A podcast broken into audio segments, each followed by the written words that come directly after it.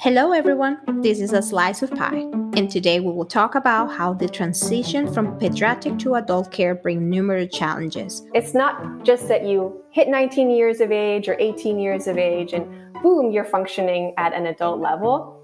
It really takes time to develop those attributes needed to become an adult. And exactly when that happens is going to be different for different people. So the pediatric care is more family focused. The adult system tends to be more patient focused, with patients usually being more independent.